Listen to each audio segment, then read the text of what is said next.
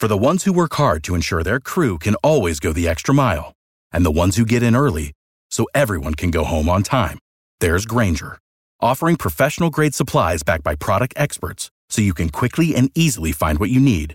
Plus, you can count on access to a committed team ready to go the extra mile for you.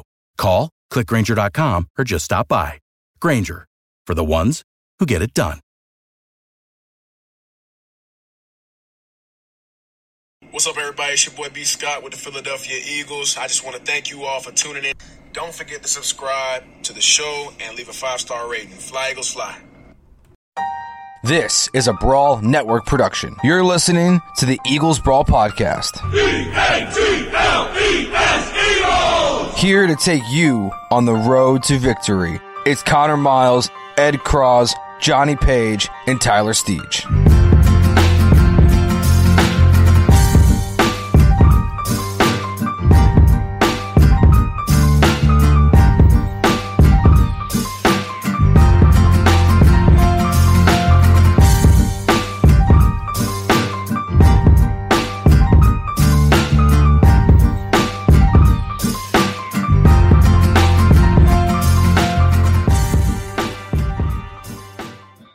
Okay, everyone, welcome to another episode of Turning the Page on the All 22. You are flying solo again with me, uh, Johnny Page. Follow me on Twitter, please, at Johnny Page9. Um, I nearly had Connor Miles in with me today for the first time doing an All 22 recap, but uh, the timing did not fit.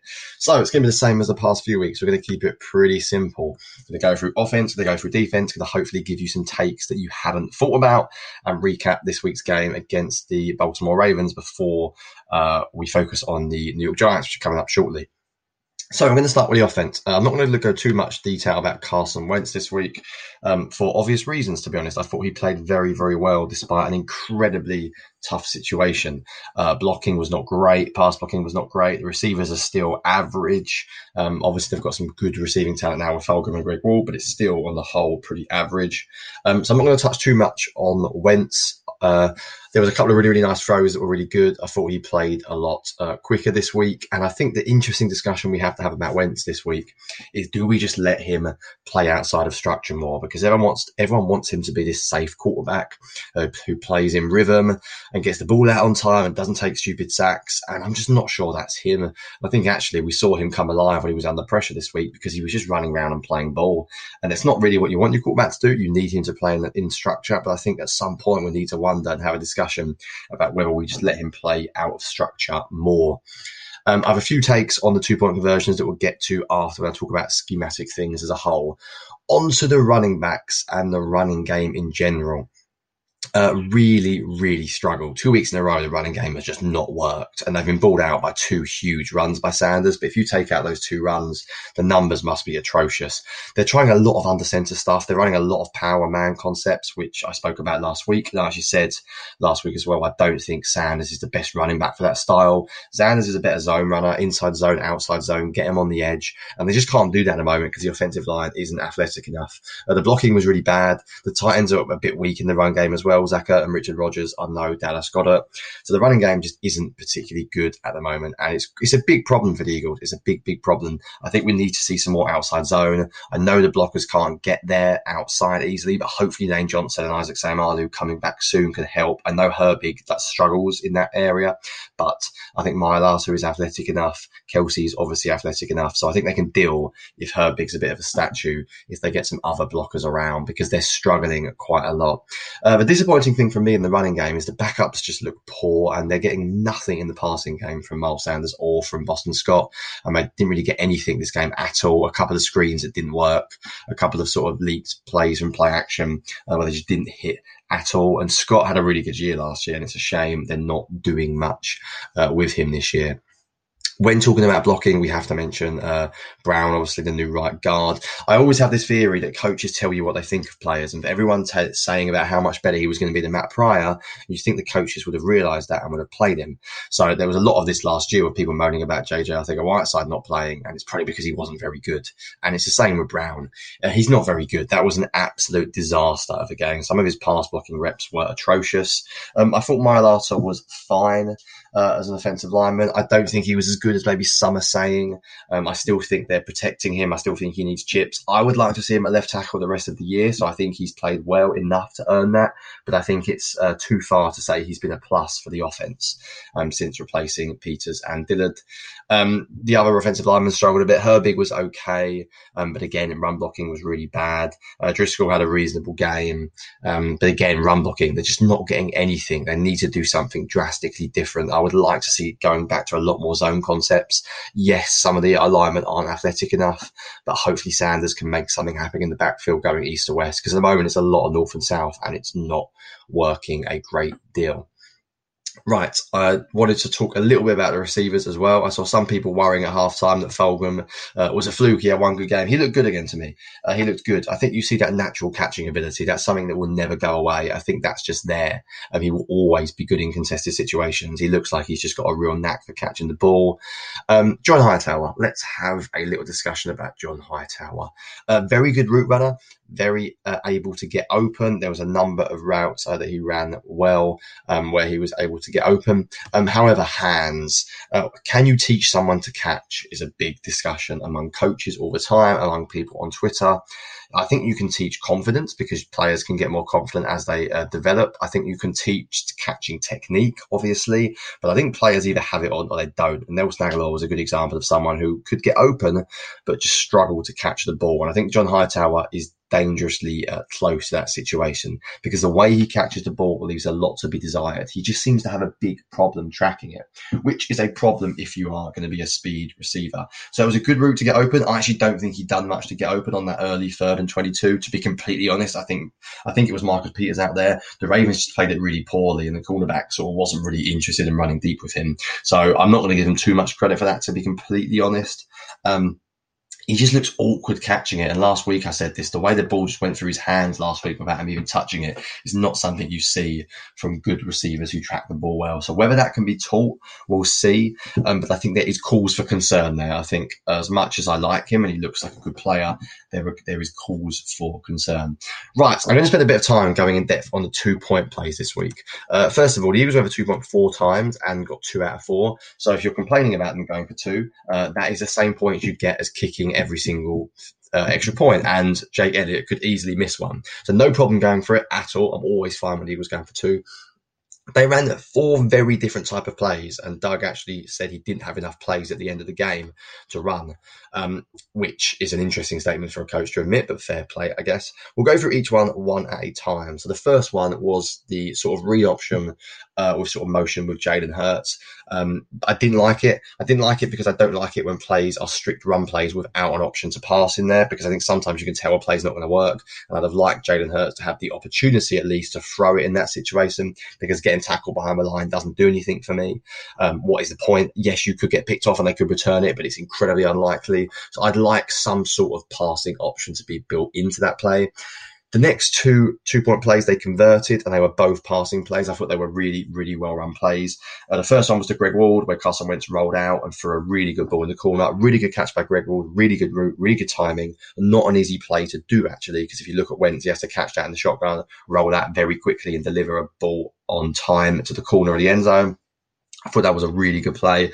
The second two point, I love. I love this design. So they put JJ, I think, a Whiteside sort of in a sort of reduced split, and they sort of used him on the, the route that we see Ertz run a lot, which is like a little out and then slant. Um, there's lots of different names for it. Some people call it an angle, slant, whatever.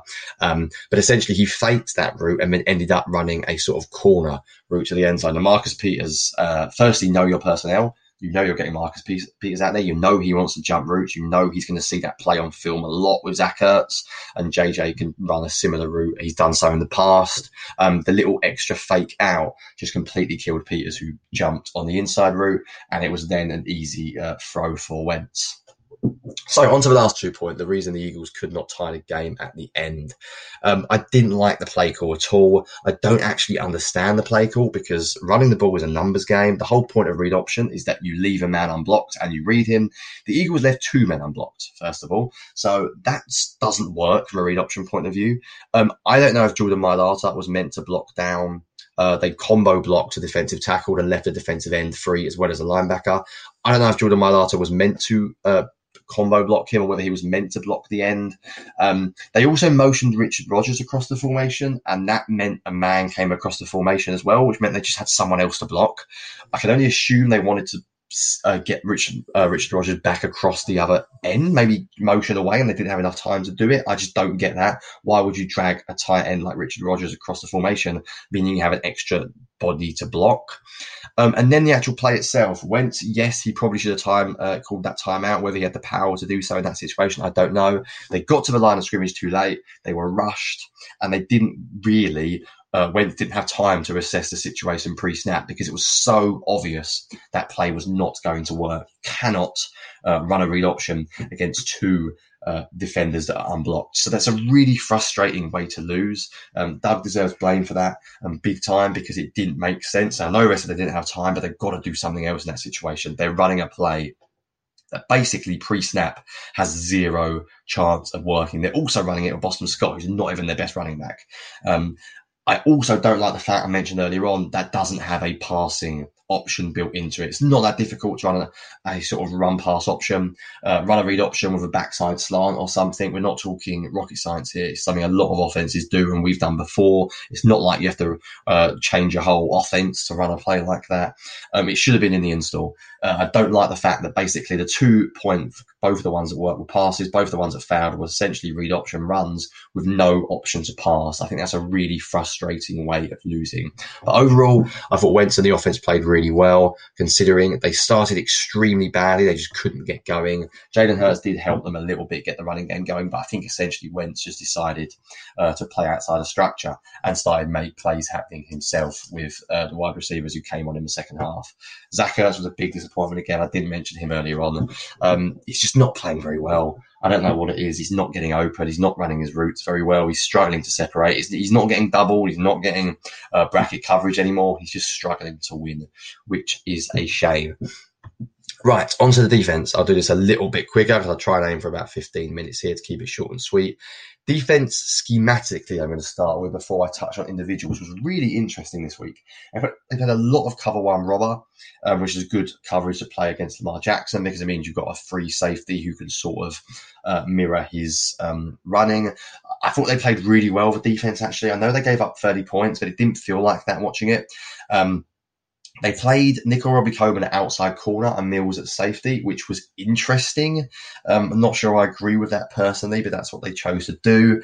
Um, then they had a lot of options with Will Parks, a lot of big nickel with Parks, Mills, and McLeod all at safety. They also rotated their linebackers quite a lot. Um, so let's go through. Uh, actually, before I go through the position groups, I want to talk about the first drive in particular. So the first drive the Ravens had, they went down the field and scored a touchdown. They converted two third and longs, and these third and longs drove me drove me insane watching them on tape. The third one was a very simple. Um, actually, I've got to remember the uh, order they were in here. Um, I think the third one was a 17 yard pass uh, to Devin Duvernay. That may have been the second one. Um, but they were just out. No, yes, that was the second one. Uh, this is called figuring it out as you're doing the podcast. Uh, the second one they converted was a 17 yard pass to Devin Duvernay. They were simply three on two on the outside. The Eagles faked pressure up the A gaps. They put two men in the A gap as if they were going to blitz. They didn't blitz. The linebacker then had to sprint outside to try and cut off the throw. And essentially, there was two men outside on three receivers. So Lamar Jackson just threw it to Duvernay and he just ran for the first down. And as I said earlier on, it's a numbers game football. It's a numbers game. The Eagles have got to be better prepared for that. I don't know why they're faking a blitz.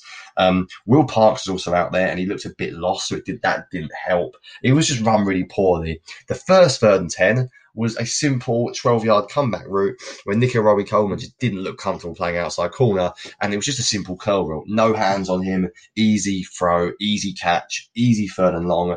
And that drove me insane that first drive because they played well. They got Lamar and the Ravens into third and long, which is exactly where you want Lamar Jackson because he's still not the best pocket passer for third and long situations. And you just give him two simple third downs and they should have got off the field. Um, so that was annoying. Onto the actual individual play. Defensive line I thought was excellent. I thought Brandon Graham was brilliant in his container of Lamar Jackson. I thought Josh Sweat was good. I thought uh, Malik Jackson was exceptionally good, and we're going to miss him. I thought we'd done a really good job shutting down the Ravens' run game, and I thought they also done a pretty decent job on Lamar Jackson, who, as we know, is as good as it gets as a running quarterback. Linebacker was interesting this week because Nate Gerry had two or three plays that were just unbelievably bad. I'm not sure the late touchdown was one of them, and I'll talk about why in a second. Um, there was the one where he just didn't try and tackle the guy on a jet sweep, which was bizarre. But he did make a few stops. I thought Singleton looked good, made a few really nice tackles in the hole. Um, just looked very physical, very violent. I was happy with how he played. We all got excited because Davion Taylor came on the pitch. Um, he looked athletic. But remember, Nate Gerry is also very athletic. Uh, it's about actually reading and reacting. And I don't think he reacted particularly well to a few plays, including the last one that I saw being shared on Twitter, where he made a good tackle for Mar Jackson on second and five. Um, that second and five ended the game and it was about a 15 yard run. So I'm not sure that's a play I'll be praising the linebacker. It also looked to me like an example where Josh Sweat was crashing uh, on the running back and the linebacker was to be expected to scrape, uh, which means they would be expected to take the running back on a read option play. And and Davion Taylor got sucked in field. I could be completely wrong. Maybe Josh Sweat had outside contain, but if he did, it was a very weird play of playing outside contain. So my guess would be that that was a linebacker's responsibility, and that will be Taylor on that side. Um, on to the secondary. Uh, Will Parks, I didn't think played well, which was uh, a bit of a shame. I think he's really important schematically in what they want to do. The fact they can play more big nickel, the fact they can play dime with him as a linebacker, I think he gives them a lot of versatility. However, I didn't think he played well, which is a bit of a not concern, but just a bit of a shame. I think it was his first week back, so that's not too much to worry about just yet. Um, Rodney McLeod was excellent again, really, really good. Um, he's just a really good player at the moment. Although I will touch on one particular play where I didn't think he played well. Uh, Mills was fine. Uh, cornerback situation was fine. I thought they'd done a pretty good job on the passing game. Slay got beat a couple of times by Marquise Brown. I think we're realizing with Darius Slay, he's not perfect. He's fine. He's a very, very good starting cornerback, and very good cornerbacks get beat by starting wide receivers. So I'm not panicking too much about it. I think it's just something that happens and will continue to happen uh, as we move through forward throughout the season. The play I wanted to talk about was the last touchdown that the Ravens scored, the long run by Lamar Jackson that sort of ended the game in many ways, although the Eagles did end up coming back from it. Um, Gerry was getting killed on Twitter for biting on uh, just sort of running nowhere. But actually, I'm not sure it's that simplistic because I think Gerry is reading a the pulling guard, which shows the, the Ravens running game is really complicated. But the fact they had a pulling guard suggests power, which means Nate Gerry is running to that direction. The reason why I think he might have played it right is because Rodney McLeod also done the exact same thing. He read the pulling guard and also uh, ran across to the opposite side of formation. It meant there was a huge hole for the Mar. My guess would be that Singleton was actually supposed to cover that gap the way that McLeod and Gerry played it. However, we would have no idea. Just like that play with Davion Taylor, where I think he should be uh, containing Mar. Sometimes we don't know, and Jim Schwartz definitely isn't going to tell us the correct answer in a press conference. So we just have to accept the fact that we don't know everything on defense. But overall, I think it was a pretty good defensive performance, a pretty good offensive performance. They lost because the Ravens are a good team, and they lost because of some bad play calling early on, a lack of running game early on, and a few key turnovers. I think on another day, the Eagles genuinely could have won this game, and I think that gives me quite a lot of praise or quite a lot of optimism going forward.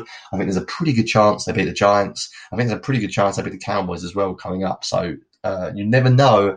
This might be a team that ends up with a 500 record sooner rather than later. I know that wasn't the aim at the start of the season, but I do think they're showing some progress. I think as they get players like Goedert, Reagor, Seumalo, Johnson back, the offense will start to get better. Right, I'm going to leave it there. A little bit of a longer one today, but quite a few takes. Hope you enjoyed it. Give me some feedback on Twitter as always, and I will see you next week. Without the ones like you, who work tirelessly to keep things running, everything would suddenly stop. Hospitals, factories, schools, and power plants, they all depend on you. No matter the weather, emergency, or time of day, you're the ones who get it done. At Grainger, we're here for you with professional grade industrial supplies. Count on real time product availability and fast delivery. Call clickgrainger.com or just stop by. Grainger for the ones who get it done. You know when you're listening to a true crime story that has an unbelievable plot twist that makes you stop in your tracks? That's what our podcast, People Are the Worst, brings you with each episode. I'm Rachel. And I'm Rebecca. We're identical twins who love true crime cases that make you say, didn't see that coming, and we hate the people responsible for them. Listen to People Are the Worst now on Apple, Spotify, or wherever you get your podcasts.